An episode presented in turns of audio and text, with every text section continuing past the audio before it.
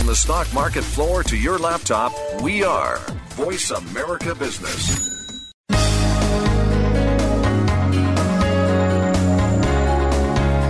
Welcome to Leadership Development News profiles and practices of top performers. Leaders are the heartbeat of any organization. Let Doctors Kathy Greenberg and Relly Nadler show you what it takes to become a top 10% performer in your organization. Now, here are your hosts, Dr. Greenberg and Dr. Nadler. Welcome to Leadership Development News profiles and practices of top performers. I'm Dr. Relly Nadler. We have Dr. K- Kathy Greenberg as my co host on the line. We'll bring Kathy on in just a moment. But between Kathy and I, we have helped thousands of leaders to perform in the top 10%. And today's show features Dr. Don Kennedy. He is the author of 5 a.m. and I'm Already Behind. So we'll ask him about that title and that book. I'm sure many of us feel that way. You wake up that early and go, oh, how am I going to get through this day? Well, Dr. Don Kennedy is a board certified family physician. He's an author, a professor, a lecturer, and a certified coach. And he's recognized uh, around the world as an expert on longevity, smoking cessation, and then we're going to hear more about this smoking Babbitt program that's helped hundreds beat the nicotine uh, addiction, but also just about habits in general. So we'll get him to uh, generalize this around any any of the habits you may have. Could be procrastination, could be uh, clutter, could be a variety of things that we all deal with. Um, Dr. Kennedy is a diplomat of the American College of Family Medicine, holds an uh, MBA from Stetson University, and he's been a staff writer for Life Now magazine, has spoken for companies such as Merck, Young Life, Rotary International, Pfizer, and he has a radio show, You Are the Doctor, and it was the first interactive program of its kind. In his book, 5 a.m. and Already Behind, was written to teach the need to change now, not later, it's a story about Mike, and it uses a workbook format to teach us about Babbitt, the Babbitt system. We'll have him explain that. And Dr. Kennedy has used to create immediate change and improve the health and stories of thousands of patients. So, Kathy, welcome to the call. Hi, it's so great to be here, and I'm delighted to meet our guest today, Dr. Don Kennedy, because I have lots of bad habits and I'd like to change all of them at one time. Although I know that's not possible, but like many leaders in many organizations, I also know uh, that I am the heartbeat of my family, and um, when I'm at work, the heartbeat of an organization. And that's where we come in on why we do this show and what we like to teach all leaders about themselves so they can get better, be better, and help their organizations get better. We know that leaders are truly the heartbeat of their organization, and most leaders really do underestimate just how much influence they have on others, and, well, as a result, they can underperform. But as we're going to learn today, just doing a few things differently, we're going to change and improve our performance and our organization. You know, as we always like to do in every one of our shows, Relly and I like to bring you, our listeners, something that helps you and your organiza- well, your organization and your industry actually develop and grow more leaders. And we like to talk about well, things like what happy companies know about performance and Relly's sweet spot, emotional intelligence and positive psychology strategies. We like to share everything we know about mm-hmm. brain and mm-hmm. neuroscience contributions, generation and gender differences, and anything that's going to make your life better, which we consider work life balance practices. And I guess we're going to hear a lot more about that today from Dr. Don Kennedy. We're also going to help you learn in each program strategies for mm-hmm. managing yourself and your boss and having the best work life and home life that you can possibly have. So, um, you know what, Relly? Maybe you can help our listeners understand some of the statistics and the real facts that we base our work on as executive coaches. Sure, Kathy, be glad to. And we always like to bring you some of the evidence behind some of the things we talk about. And so, why do we talk about leaders so much? Well, leaders have anywhere from 50 to 70 percent influence over the climate of their team. They are the emotional thermostat for their team. And as we're going to talk about today, if they have some bad habits, you know, maybe a lack of uh, anger control, that's going to be contagious to their people. And we know that being a star, as we define, it's someone in the top 10%. And one of the key factors is this idea of emotional intelligence when compared to IQ or techno expertise. This idea of emotional intelligence is one of the key factors that allows someone to be in the top 10%. And why the top 10%? Well, we know from research that if you can get someone into the top 10%, they're twice as valuable and they produce twice as much revenue to the organization as managers in the 11th to the 89th percentile. And training goes on in most organizations, and if you train alone, it's about a 22% increase. But if you can bring in coaching, and myself, Kathy, and Dr. Don Kennedy are all certified coaches, you bring coaching into your organization, you can increase productivity 88% compared to the 22%. And typically in a day, you can get this organized and, and produce some coaching networks. And Kathy's sweet spot, happiness, has been shown uh, to be tied to profit by more than 93%. So if you break some of these bad habits, people can be happier. And if you're interested in more information from Dr. Kathy Greenberg, her website is www.h2cleadership for her happiness books, tools, speaking keynotes, leadership, and coaching services. If you're interested in, in me, Dr. Relly Nadler, my website is www.truenorthleadership for some free emotional intelligence assessments, and then also books, tools, speaking keynotes, leadership, and coaching boot camps. So let me uh, add a few more things about uh, Dr. Don Kennedy. Don, welcome to the call. Hi, how are you? You were we're doing great. So let me just say a few things, and then we'll we're going to zero in on on you. Um, I mentioned your book 5 a.m. and and already behind, and your radio show. You're a member of the National Speakers Association, and you recently partnered with Mark Victor Hansen, who we know from the author of Chicken Soup. Uh, or co-author to eradicate nicotine addiction by taking smoking Babbitt program to groups worldwide, and then also you were raised as the son of a professional bull rider. And uh, Dr. Kennedy's story is a remarkable testimony to the willpower of personal change. He is happily married and a father of four and two grandchildren as an avid surfer. And I met uh, Don at a uh, speakers boot camp and was was very uh, excited ab- about what he's doing and and what he speaks about and what he promotes in his vision. And and I'm so glad that you were willing to join us on the call. Well, thank you so much, Relly. Well, it's a pleasure to have you here, and I can tell you're going to be a very energetic and enthusiastic guest. So I will try to talk fast so we give you more airtime. But we're really excited um, to know more about what you have to share, given kind of where you're going in in the current life that you have. But I know that you got here by having some truly influential people in your life and thinkers that have influenced you. So, can you share a little bit about who shaped you in this in this wonderful world? Well, it's it, you're right, and I think when we we all in in for the listeners, we all go back to those roots, where uh, especially those roots that created our thoughts and habits, and and for those for emotional intelligence, all those emotions that that drive what we do. So, if you uh, you go back to at least my early life, my father was a professional bull rider, but um, he was a simple man and uh, and I think that uh, that it was it was his strength and just simplicity. It was the things were either, and, and a lot of folks out there will understand, hot or cold, black or white. That was the way it was. Mm. It was right or wrong, and his life was uh, was simple. He did one or two things. He did them well, and he was happy uh, without overeating, without smoking. I'm sure that uh, during his early bull rider days, I can't say about any, any alcohol, but if I look back, I see that uh, that my father was uh, a very simple man and led a simple life, and uh, and wasn't driven by, especially those old days in the uh, in the bull as a bull rider. They made no money. Uh-huh. They were driven by the love of the show. And uh, and the story goes how many of these guys, uh, and you have to laugh because of what they did.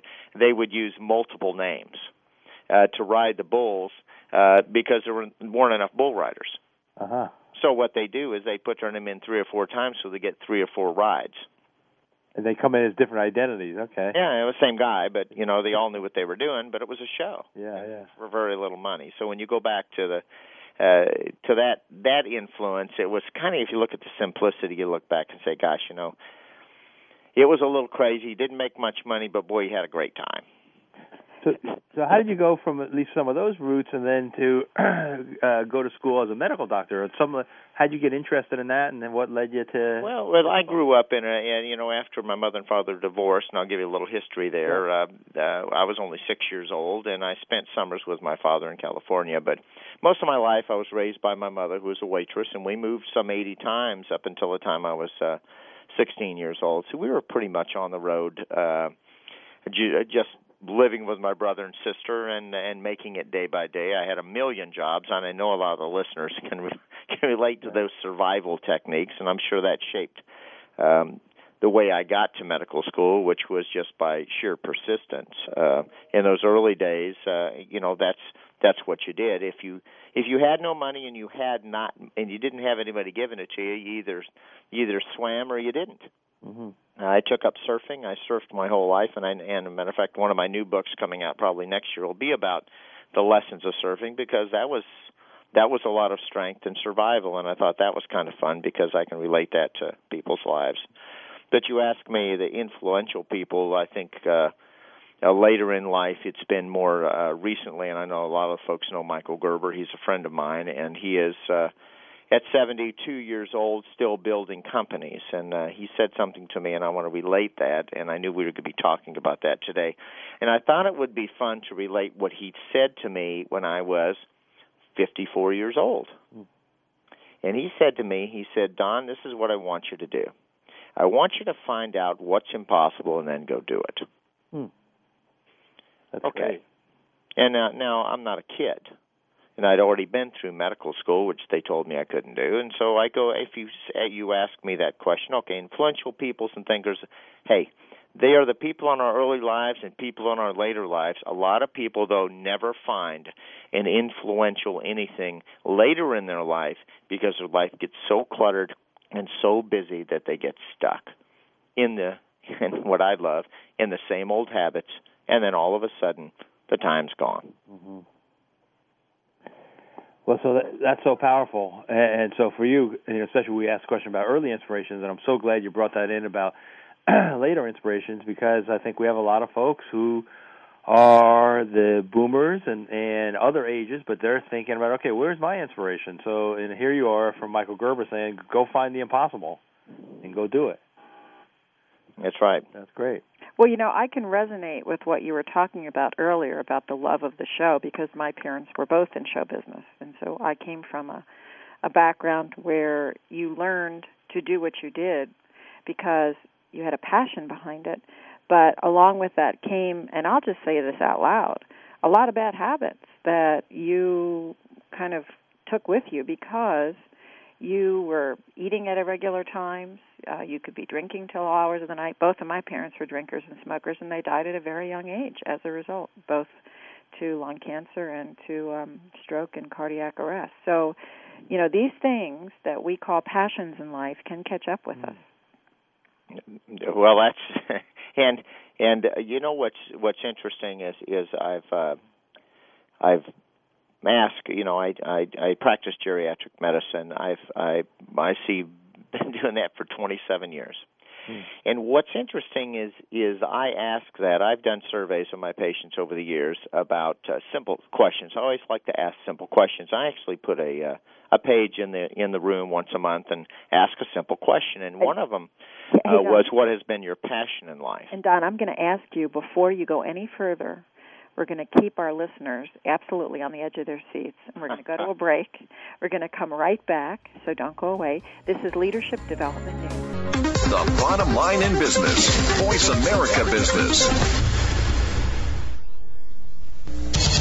Most leaders underestimate their influence and power over others and thus underperform. Dr. Relly Nadler and Leaders Playbook help leaders point the way by providing the strategic plays to get to the top in a simple paint by the numbers process. Seasoned and emerging leaders will have answers to these questions. What are the steps to move up and become a star in your organization? How do you develop your people to be the next level leaders in the organization? What are your triggers that are holding you back and how do you manage them? How do you maximize your power and and influence so you and your team perform better?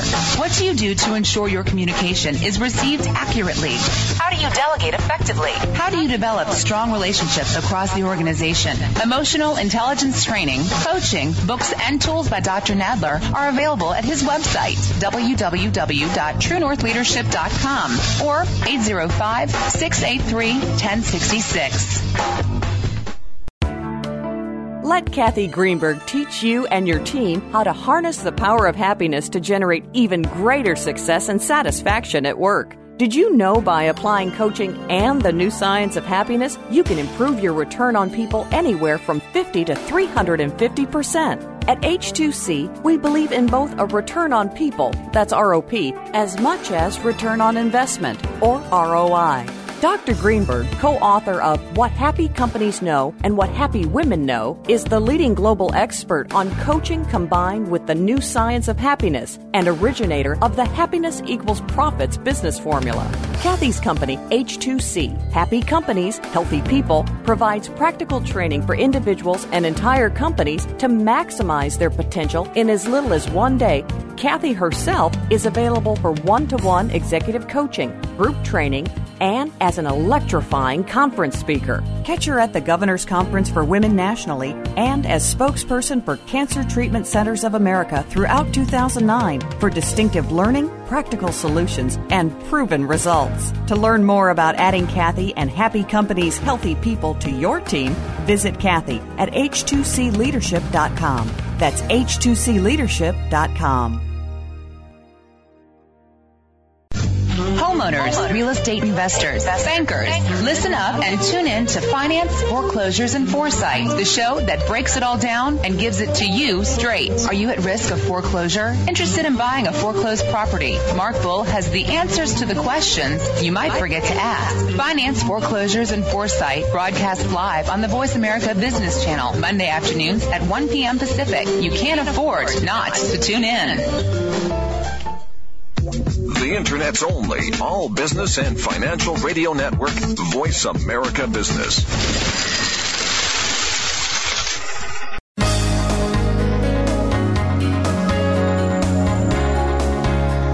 Listening to Leadership Development News, profiles and practices of top performers with your hosts, Doctors Kathy Greenberg and Relly Nadler. We know you have leadership questions that you're just dying to ask, so call us toll free at 1 866 472 5790. That number again is 1 866 472 5790. Now, let's get back to the show.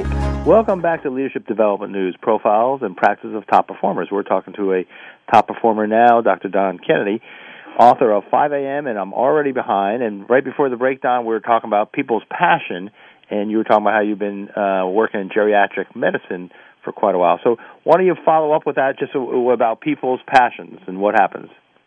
Well, it's uh, I think in today's world, the business world, the leadership world, uh, people, uh, uh the world, pa- the word passion has been kind of um, bruised a little uh, chase your passion, uh, find your passion, uh, create a business with a passion, create a leadership team with passion. Ever hear that, Relly? Oh yeah, oh yeah. Okay. So so the, it's almost as if we're we're forced into the world of our passion or somebody's passion and and I've I've taken surveys of patients uh uh you know later in their life 60s 70s 80s people who have done that and I've asked them okay What's been your passion? What's your passion?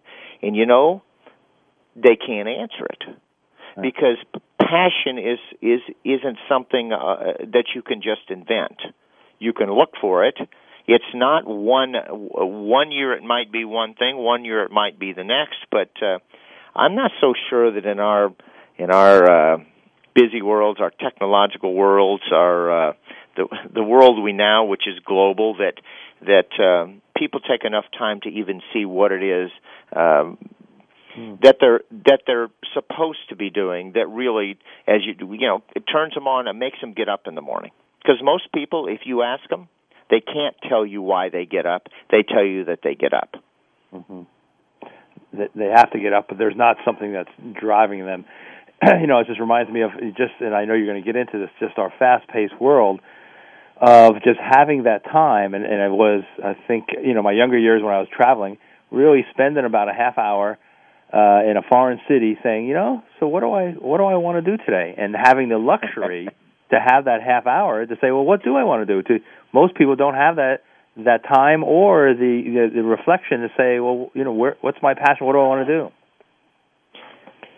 Well absolutely. But those folks who are listening now know who they are mm-hmm. and there are most of them. And uh, a point I want to make is it doesn't go away. I mean, if if you're busy and you're so behind and you're cluttered and you're not getting there and you're waking up in the morning thinking about last week's work, trying to get caught up on today, which will never happen. Uh, they need to know that generally later on, it's not going away. Your life's going to be the same toward this retirement after retirement. Uh, it just is part of our lifestyle. And people wait so long to make those changes, and all of a sudden uh, they're blowing out the, the the candles on, uh, you know, 80 candles on a birthday cake, and saying, "Wow, that went fast." Yeah. Mm. Well, let let me ask you a question that uh, I guess I've been thinking about since we started talking, and that is, you know, you have been um, you said you have a, a list or something that you that you use that you can help yeah. people with. Um, how did you create this list, and when did you start using it, and how did you find out that it had value? Well, it's not so much a list; it's a system. Okay. Um, it's a system to focus people, and when I started this, what I call my Babbitt system, or and I'll talk to more about that in a minute. It had to do with the fact that no matter where people were and what age they were, I found that uh, um, most were unhappy with what they were doing. Uh, most were bored with what ever wherever they'd been. Uh, most couldn't see tomorrow because they were so cluttered today, and mostly they waited too long to do what they felt they were created to do in their life, and then it was over. And so many times in in geriatrics, uh, I I see this. It's not just once. It's it's everybody and it's not and rarely is it the individual that will say to me i did it i did it my way and i loved every minute of it and so i became interested in their habits and what they do mostly uh, from an end result and, and and tried to say how is it that i can get them to see this early enough in their life that they won't make the same mistakes that everybody else is making? How can I focus them to make one change, one change, one habit, at least one? Uh, and and it it became uh, you talk about passions. It became an effort because I knew that a lot of the habits, of course, were health habits, but it all entwines. It's business habits, it's health habits, it's leadership habits, it's all of that that becomes uh, uh, just a blur. And and then they never change them although they're trying to by adding more stuff. And you know, you can't add more stuff when you're already full. Right. Right. right. So so this really as we get into this really came from seeing a few of the people like you're saying who really did do what they wanted, they felt great about it and then trying to backtrack and say, okay, what what are they doing differently? How do you and then how can you help teach that to folks early on? Well, and seeing whether or not people uh, it, it was a trial to see if I could if I could get someone to make a small enough change in their life uh-huh. uh, immediately, not later. Right. Uh, to see what would, what that result would be, and I've been doing that for years. And those that got it made a substantial change. I mean, I, I'll tell you one little story. Do I have time for yeah, that? Yeah, sure, sure. Okay. I want to hear it. Now I'm going to go to the younger part. I had a young lady. She was 28 years old with uh, uh, three, uh, two small children at home, and she came in because she was ill but she wasn't ill. She thought she was ill. She came from a long uh, line of of parents and sisters and brothers who thought they were ill. You know, she wasn't ill. I couldn't find anything wrong with her, and I asked her. Now you'll relate to this. There's folks out there who do this. I said, "What do you do all day?" She says, "Well," she says, "I've spent a lot of time on the internet trying to find out what's wrong with me." and I said, "Well, there's nothing wrong with you." except that you think there's something wrong with you. I said, I now and I do this a lot. I do it in in my coaching and my others. I said, all right, I'm, I'm going to make a deal with you. and that's dangerous if you're with me, because I'm gonna I'm gonna they know something's coming. And I said, "All right, tomorrow here's what I want you to do." And she said, "What?" Now, where we are in Florida, there's a lot of bridges. I didn't tell her to jump off. I said, "Listen, tomorrow morning, I want you to get up and I want you to go down to there's a, a bridge everybody walks. It's a three mile walk. I said, I want you to get up tomorrow morning uh, before the kids get up. Have your husband watch the kids. I want you to walk that bridge and then go back home." And she says, "Okay, I'll do that." Well, I waited about uh, I waited two months, and I saw her again. And here's what happened. She got up that morning and she walked the bridge and went back home. Never had done it in her life. Hmm. Never had done something like that in her life, except, you know, she just didn't have an exercise program. And I said to her, I said, okay, what happened? She says, well, this is what happened. She says, my husband was so surprised that I walked the bridge. When I got home two days later from, she had a, a part-time job, he bought her a bike. Huh. And she says, he said, you can't walk the bridge every day, but you can ride the bike. Well, what happened from there is the kids saw her riding the bike, so now every afternoon the family goes for a bike ride. Great. You, you, understand the significance Yeah. of this, Yeah. uh, and I know you do. It was a simple little dare. Yeah. One small change one morning, and that's all I wanted her to do because I knew she wouldn't do I wasn't sure she'd do that, honestly. But I wanted to and this is how I I built this practice and the changes with the folks of daring them to do one thing that's so small that they can learn that they can do something bigger. And so her life has changed. I've seen her. She doesn't focus on the internet. She doesn't focus on us anymore. Uh, she's not perfect, but her life changed from a simple walk over the bridge. So to talk a little bit about because we, Kathy and I, always talk about these micro initiatives, what we call them, you know, to have a macro impact. This is huge. What do you, what's what what's the dynamic? What goes on? You know, why this small change that can lead to bigger change? What do you think is going on? You know, in their brain or anything that you know from your your findings? I, I think uh, I think it's honestly just the ability to refocus. Mm-hmm. Um, we have uh, we are so bombarded uh, from everything. Now you look back to the day I talked about my father. His life wasn't bombarded with internet, with email, with uh, cell phones, with with uh, with anything. Right. His day was a focus of what he had to do, and we don't do that anymore. Trying to bring back somebody to a very simple focus is very, very difficult, and getting them to take, get this, an actual action Mhm. in a focused environment is even is almost impossible. Yeah. And so you have to make it so little, so small that they'll actually be able to take the action one time. And then they say, well, I took a risk. I did something I've never done. I wonder what else I can do. Mhm. And at least it begins that motion, that that uh, emotional part that says, "Wow, uh, I'm not looking at the internet anymore. I'm, uh, you know what? I'll take a. Uh, let me tell you, just getting people to take a five minute walk is an effort sometimes. Mhm. Mhm. It's not only getting them to take the action, but it's also getting them, and I think, uh, Don, you uh, probably haven't talked about this, but I bet you do it. You find something you know they can do, you know that they're going to find a strength in it that they can use as a core to build on and to grow and flourish. And I think that's the magic um, that you help them discover in themselves. Is that fairly accurate? Well, and it's it's no it's something that I know they can physically do, but it may be something that they've never done. Right. Because if it's something they've done, then it's usual. It's the discovery and the and the little danger in walking over a walking the bridge at six o'clock in the morning. Right. You know, something so silly that breaks up and makes them step back and say, "Well, wow."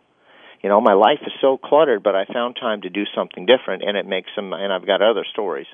It makes them say, "Okay, uh, uh, what's this all about?" You know, it takes them away for just a minute. hmm But I think the other part that you said, uh, Don, was you dared them, and it, it was maybe just that. And uh, you know, I just saw this article today in the in the LA Times about uh, outsmarting our habits, and they talked about a uh, 2007 paper published in the Journal of Emotion found that we can resist temptation more successfully if we consider, consider it a test of will.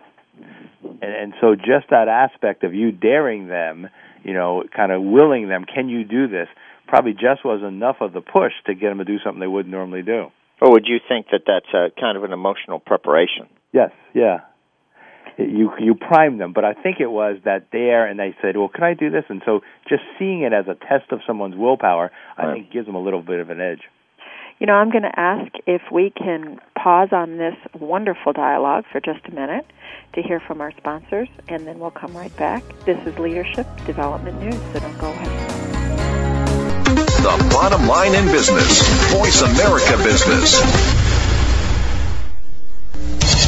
Most leaders underestimate their influence and power over others and thus underperform. Dr. Relly Nadler and Leaders Playbook help leaders point the way by providing the strategic plays to get to the top in a simple paint by the numbers process. Seasoned and emerging leaders will have answers to these questions. What are the steps to move up and become a star in your organization? How do you develop your people to be the next level leaders in the organization? What are your triggers that are holding you back and how do you manage them? How do you maximize your power and influence so you and your team perform better? What do you do to ensure your communication is received accurately? How do you delegate effectively? How do you develop strong relationships across the organization? Emotional intelligence training, coaching, books, and tools by Dr. Nadler are available at his website, www.truenorthleadership.com or 805 683 1066. Let Kathy Greenberg teach you and your team how to harness the power of happiness to generate even greater success and satisfaction at work. Did you know by applying coaching and the new science of happiness, you can improve your return on people anywhere from 50 to 350%? At H2C, we believe in both a return on people, that's ROP, as much as return on investment, or ROI. Dr. Greenberg, co author of What Happy Companies Know and What Happy Women Know, is the leading global expert on coaching combined with the new science of happiness and originator of the Happiness Equals Profits business formula. Kathy's company, H2C, Happy Companies, Healthy People, provides practical training for individuals and entire companies to maximize their potential in as little as one day. Kathy herself is available for one to one executive coaching, group training, and as an electrifying conference speaker. Catch her at the Governor's Conference for Women nationally and as spokesperson for Cancer Treatment Centers of America throughout 2009 for distinctive learning, practical solutions, and proven results. To learn more about adding Kathy and Happy Company's healthy people to your team, visit Kathy at h2cleadership.com. That's h2cleadership.com. Adding fractions is nothing. For real? Look, these are denominators. You multiply this one so that it's the same as that, then you add them up. Man, that's easy. Charles Bennett dreamed of returning to the old neighborhood as a teacher, but without money for college, only half of his dream came true. He's back in the old neighborhood. Well, enough math. I gotta deliver these sandwiches. Please support the United Negro College Fund. A mind is a terrible thing to waste. A message from the UNCF and the Ad Council. The Internet's only all business and financial radio network, Voice America Business.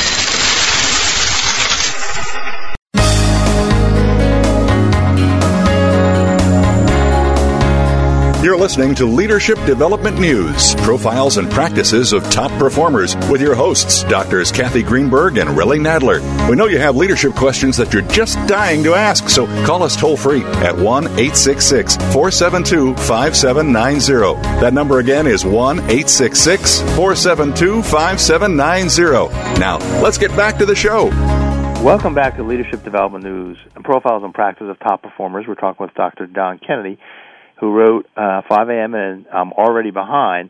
So let's, uh, Don, let's zero in on on that, especially that title, and then uh, we've mentioned Bahbit, if, and you can kind of tell us about your your book and then what's what's your the Bahbit system. That'd be terrific.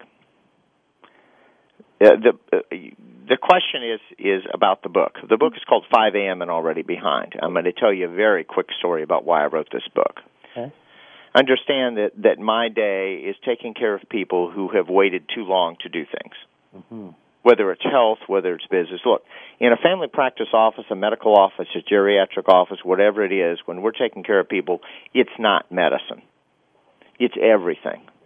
Mm-hmm. I see leaders, I see business people, I talk about everything. The medicine is pretty rote.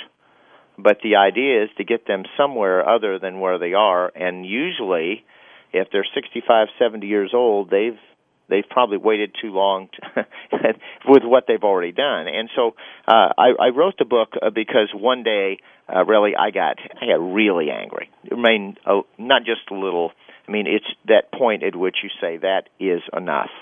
I had a man. His name was uh, Hyman, and he was uh, approximately, I think it was 64 years old. This was a couple years ago, and I uh, had been taking care of him for a, a number of years great guy, New Yorker. Uh, he had these bright blue eyes, kind of crooked teeth. Always talked about his in that deep. He had a really deep uh, New York accent. Mm-hmm. He laughed, had the greatest jokes. Some, uh, you know, some you listen to and say, "Wow." Okay. Um, and his wife, they've been married over 50 years. He came into the office, and I walked into the room, and he sat up on that table. He started talking about the grandkids that he just visited in New York. Only this time, you know, I'd heard all the stories. I mean, I hear the stories, and they're fun, which makes medicine fun. But I had to, I said, and honestly, this is unfortunately for my patients how I talked to them I said, Hyman, you need to shut up a minute. he says, "What? You know, in New York, uh, what? What? What do you mean?" I said, "Listen, we got a problem." And at that point, I said to him, I said, Hyman, and and I hope your listeners will listen to the exactly I said this. I said, um, I've got a problem. I said, there's a tumor and there's not just one, there's a bunch of them. Mm. And you know what? I'm not going to be able to help you this time. I can't give you six months. and uh, he looked great. He looked healthy, but he had uh, he had a very significant problem. And he looked at his wife and he said to her, he says, he said, he says, I I think this is the worst news I've ever had. Huh. Well, let me tell you, he looked at me and I looked at him and I realized that he wasn't going to ask any questions. He knew what he'd done wrong in his life. Uh-huh. And and I walked out and I realized that a, after practicing 20 some years and a lot of docs out there listening there will know exactly what I'm saying, we had become ineffective. Mm. I'm not an effective physician because I'm not preventing anything. Right. And so I said, and I walked to my office. I was, I just at that point said I'm going to write a book. I'm going to try to get people to understand that what they're doing doesn't need to be done right now. That the habits they have need to change, even if it's one at a time. So I wrote the book, 5 a.m. and Already Behind, because everybody out there wakes up behind. Almost every listener knows exactly what I'm talking about. They wait till Saturday or Sunday, and some don't even get that to have a little time to breathe, like you're, like you said, really the the half hour you had when you were in another country or another city. Right. Come on. You, why don't we have more of those times? And uh, I wrote the book, and uh, I made a uh, a gradual sequence of the steps in the book so that people would lead down to a focus and try to get them to make that one little improvement in their life. You know, it's funny the way that uh, you know you you talk about it. Um, you know you say one one little improvement in their life but that little improvement could be a life saving step. Yeah. um, how do you get people to see it as something that's really vital other than you're telling them that it is? Do they do they kind of suggest things to you? Um, how do you kind of get that insight? Well uh, well, I've been doing this a long time, so as you know, uh, especially as in the world of medicine, you just develop an, intu- uh, an intuitive yeah, ability. Second sense. It's just it's just there. But uh, what what we know is this: most people don't listen. Most people don't do what we ask. Most people walk out of the physician's office or walk out of their business or walk out and and they don't do anything different. They're just trying to get what they needed to do, be done last week and so nothing new happens in in these folks and in people like uh, in my in my business coaching programs and those other programs i very specifically lead them down a path. And you know what? It most of the time i have to tell them what to do. Uh-huh. learn enough to see what their world's like and what their life's like and what their interests are and maybe some color of passion of what they wished they would have done and then get them to head that way. But in most cases, they all think too big. They all think that they have to go some do something big. They have to start a big company. They have to go somewhere and do something that's so huge. And you and I both know most people aren't going to do it. Right. Dream big, uh, go big, make a lot of money. Come on.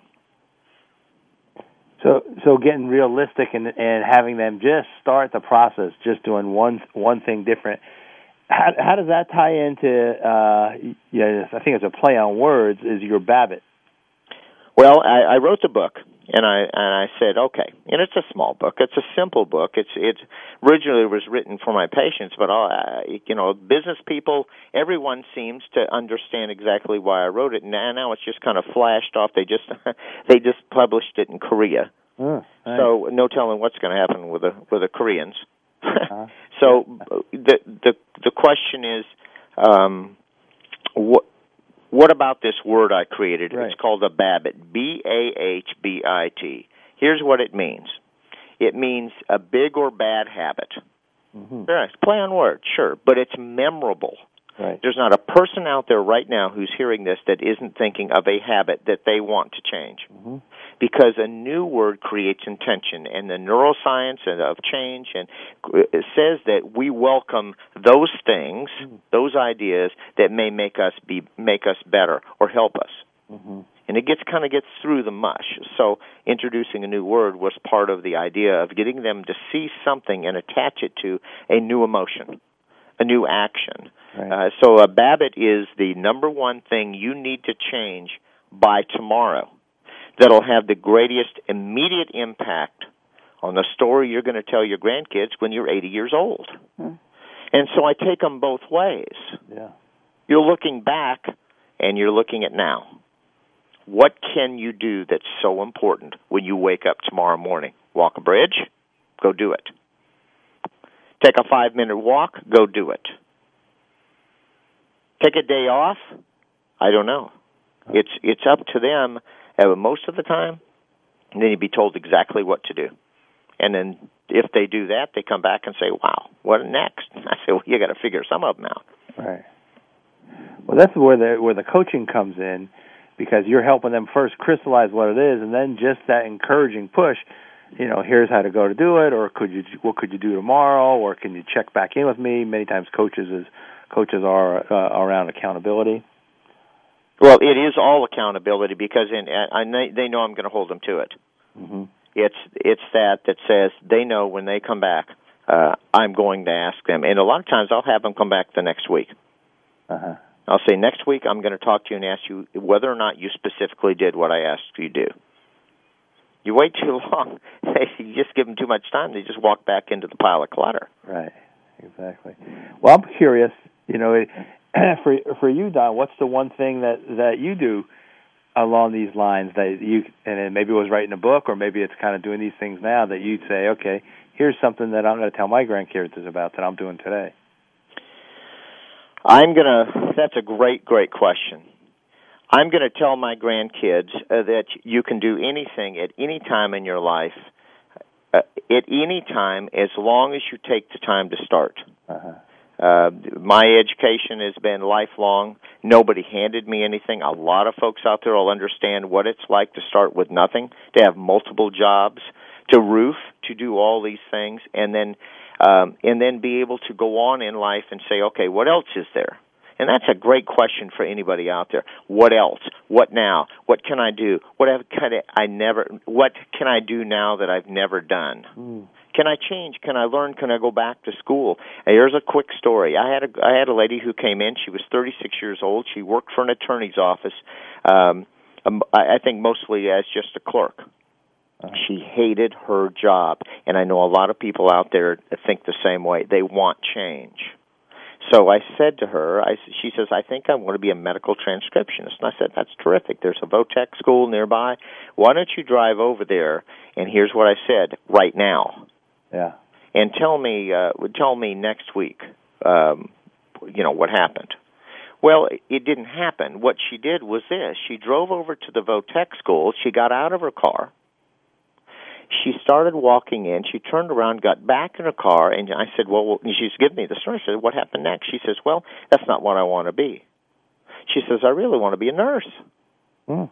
So here she is in an attorney's office wanting to be a nurse, and uh, she graduated from nursing school this last just this last year. That's amazing. So, um, what else? Uh, what I'll tell my grandkids is I never stopped uh, renewing myself. Uh-huh. And that uh, my passion for now, at least this part of my life, is to help people uh, make that immediate change because uh, I know that it, like a bullet that takes off, and and uh, as it gets further away, it spreads. Mm. It's the same as is is these simple little changes, and I have a magnificent number of stories that show that if you just do that, find you a little Bahbit, make that change that next morning, uh, everything changes. Well, that's huge, and I, I and I know we have to take a uh, short break here, and so you know we're going to be right back with leadership development news. Then we're moving into our last segment, Don, and then we definitely want to hear some more of these stories. So this is leadership development news, and we'll be right back. The bottom line in business. Voice America Business. Most leaders underestimate their influence and power over others and thus underperform. Dr. Relly Nadler and Leaders Playbook help leaders point the way by providing the strategic plays to get to the top in a simple paint by the numbers process. Seasoned and emerging leaders will have answers to these questions. What are the steps to move up and become a star in your organization? How do you develop your people to be the next level leaders in the organization? What are your triggers that are holding you back and how do you manage them? How do you maximize your power and influence so you and your team perform better? What do you do to ensure your communication is received accurately? How do you delegate effectively? How do you develop strong relationships across the organization? Emotional intelligence training, coaching, books, and tools by Dr. Nadler are available at his website, www.truenorthleadership.com or 805 683 1066. Let Kathy Greenberg teach you and your team how to harness the power of happiness to generate even greater success and satisfaction at work. Did you know by applying coaching and the new science of happiness, you can improve your return on people anywhere from 50 to 350%? At H2C, we believe in both a return on people, that's ROP, as much as return on investment, or ROI. Dr. Greenberg, co author of What Happy Companies Know and What Happy Women Know, is the leading global expert on coaching combined with the new science of happiness and originator of the Happiness Equals Profits business formula. Kathy's company, H2C, Happy Companies, Healthy People, provides practical training for individuals and entire companies to maximize their potential in as little as one day. Kathy herself is available for one to one executive coaching, group training, and as an electrifying conference speaker. Catch her at the Governor's Conference for Women nationally and as spokesperson for Cancer Treatment Centers of America throughout 2009 for distinctive learning, practical solutions, and proven results. To learn more about adding Kathy and Happy Companies Healthy People to your team, visit Kathy at h2cleadership.com. That's h2cleadership.com. let's sing that bedtime song. Rockabye baby by Newton's treetop. His first law of motion makes sure you won't stop. The same rules of physics apply to a ball, while gravity is a force that makes things fall. By the sixth grade, many girls lose interest in math and science, but it's never too early to set your daughter's future in motion. For some simple ideas, go to girlsgotech.org. A public service announcement brought to you by Girl Scouts of USA and Ad Council. The Internet's only all business and financial radio network, Voice America Business.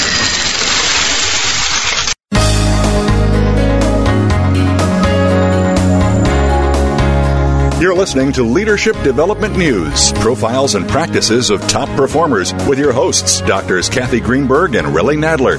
We know you have leadership questions that you're just dying to ask, so call us toll free at 1 866 472 5790. That number again is 1 866 472 5790. Now, let's get back to the show. Welcome back to Leadership Development News. We're talking to Dr. Don Kennedy. He's been sharing his insights on how to break some very bad habits. And I'm very curious, Don. My parents, as I said, are deceased. My mother actually died of lung cancer, and it was due to her infatuation with tobacco. Uh, growing up in a household where I was exposed to it all the time, I find it interesting that one of three children, um, I do not smoke, nor do I uh, like the habit. I do have one brother who is a chain smoker, and I'm constantly concerned that he too is going to succumb to a horrible illness. What What are the three biggest mistakes people make when they want to try to quit smoking or just break negative habits? Well, if if uh, I'll try to try to, it's easier to focus on maybe the smoking as an example.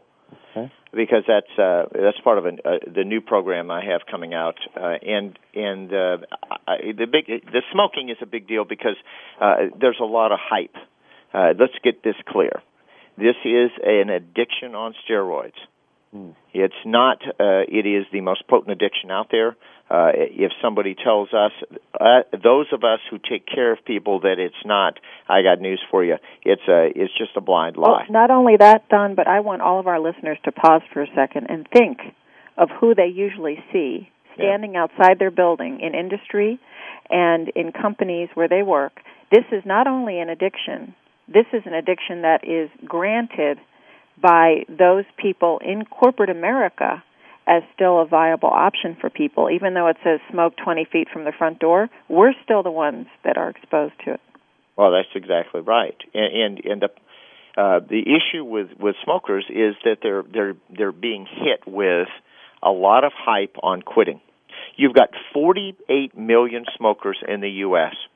Um, the numbers have not decreased in the last two years. They're actually on the increase, and 40 million people try to quit at least one day a year. They're struggling. They're trying. You've got 22% of your teenagers smoking, and that number is increasing. So you ask me about how people quit. Well, people don't know how to quit.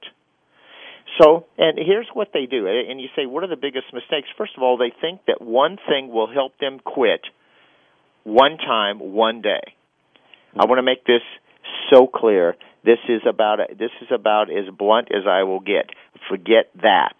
There is not one thing out there, one product, one uh, one thing shown that will get you off of nicotine today. Now there might be a few that people and, and certainly you're going to get some testimonials saying that I did this and I only 7% of the, of the people in the U.S. are able to quit smoking each year, and that's usually cold turkey.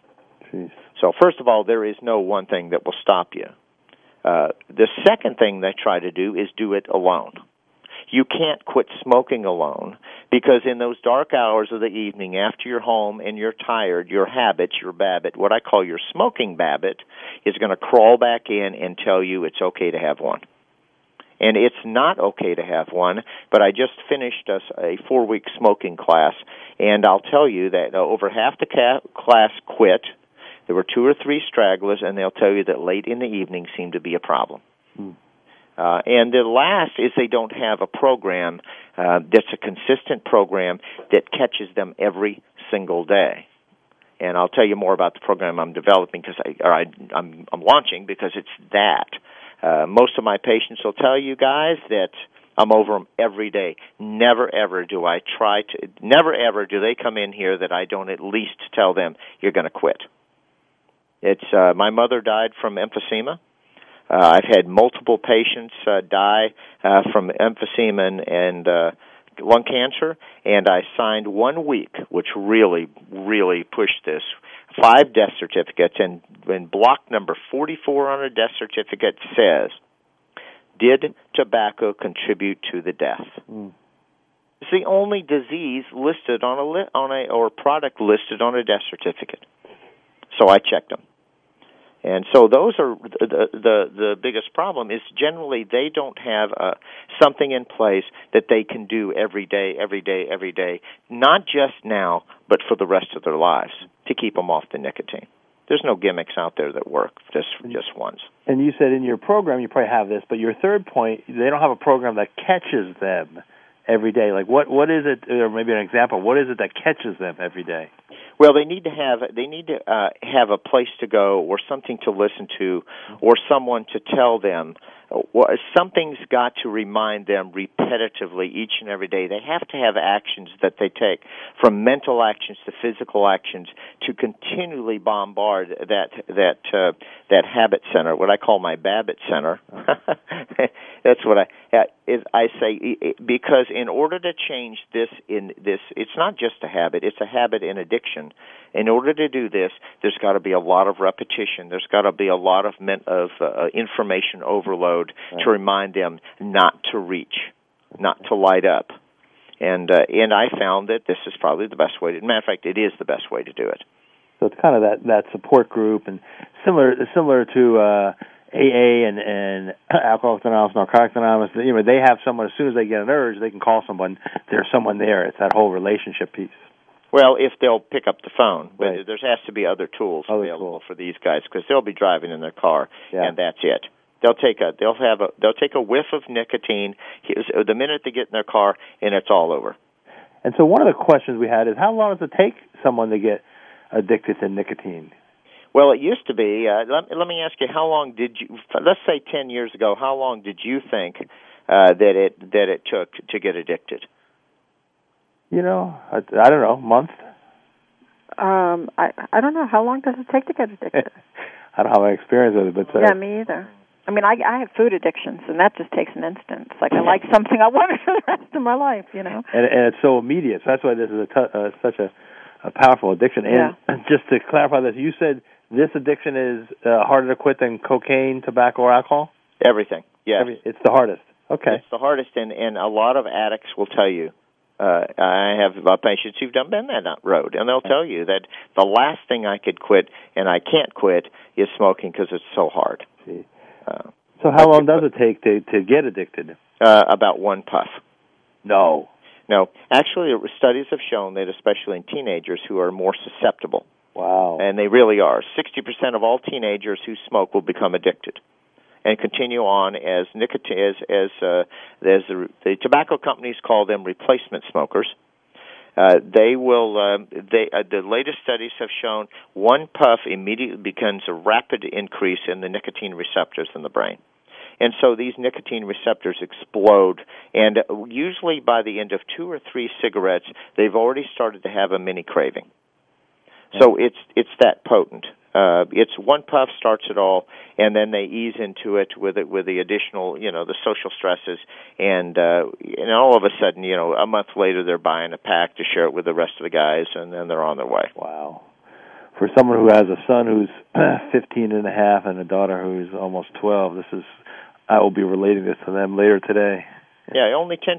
If you have smokers who are in their 30s and they start in their 30s, only 10% actually become addicted. Mm. 60% teenagers. It's a it's a chemical neuro, uh, right then, and you're well aware of this.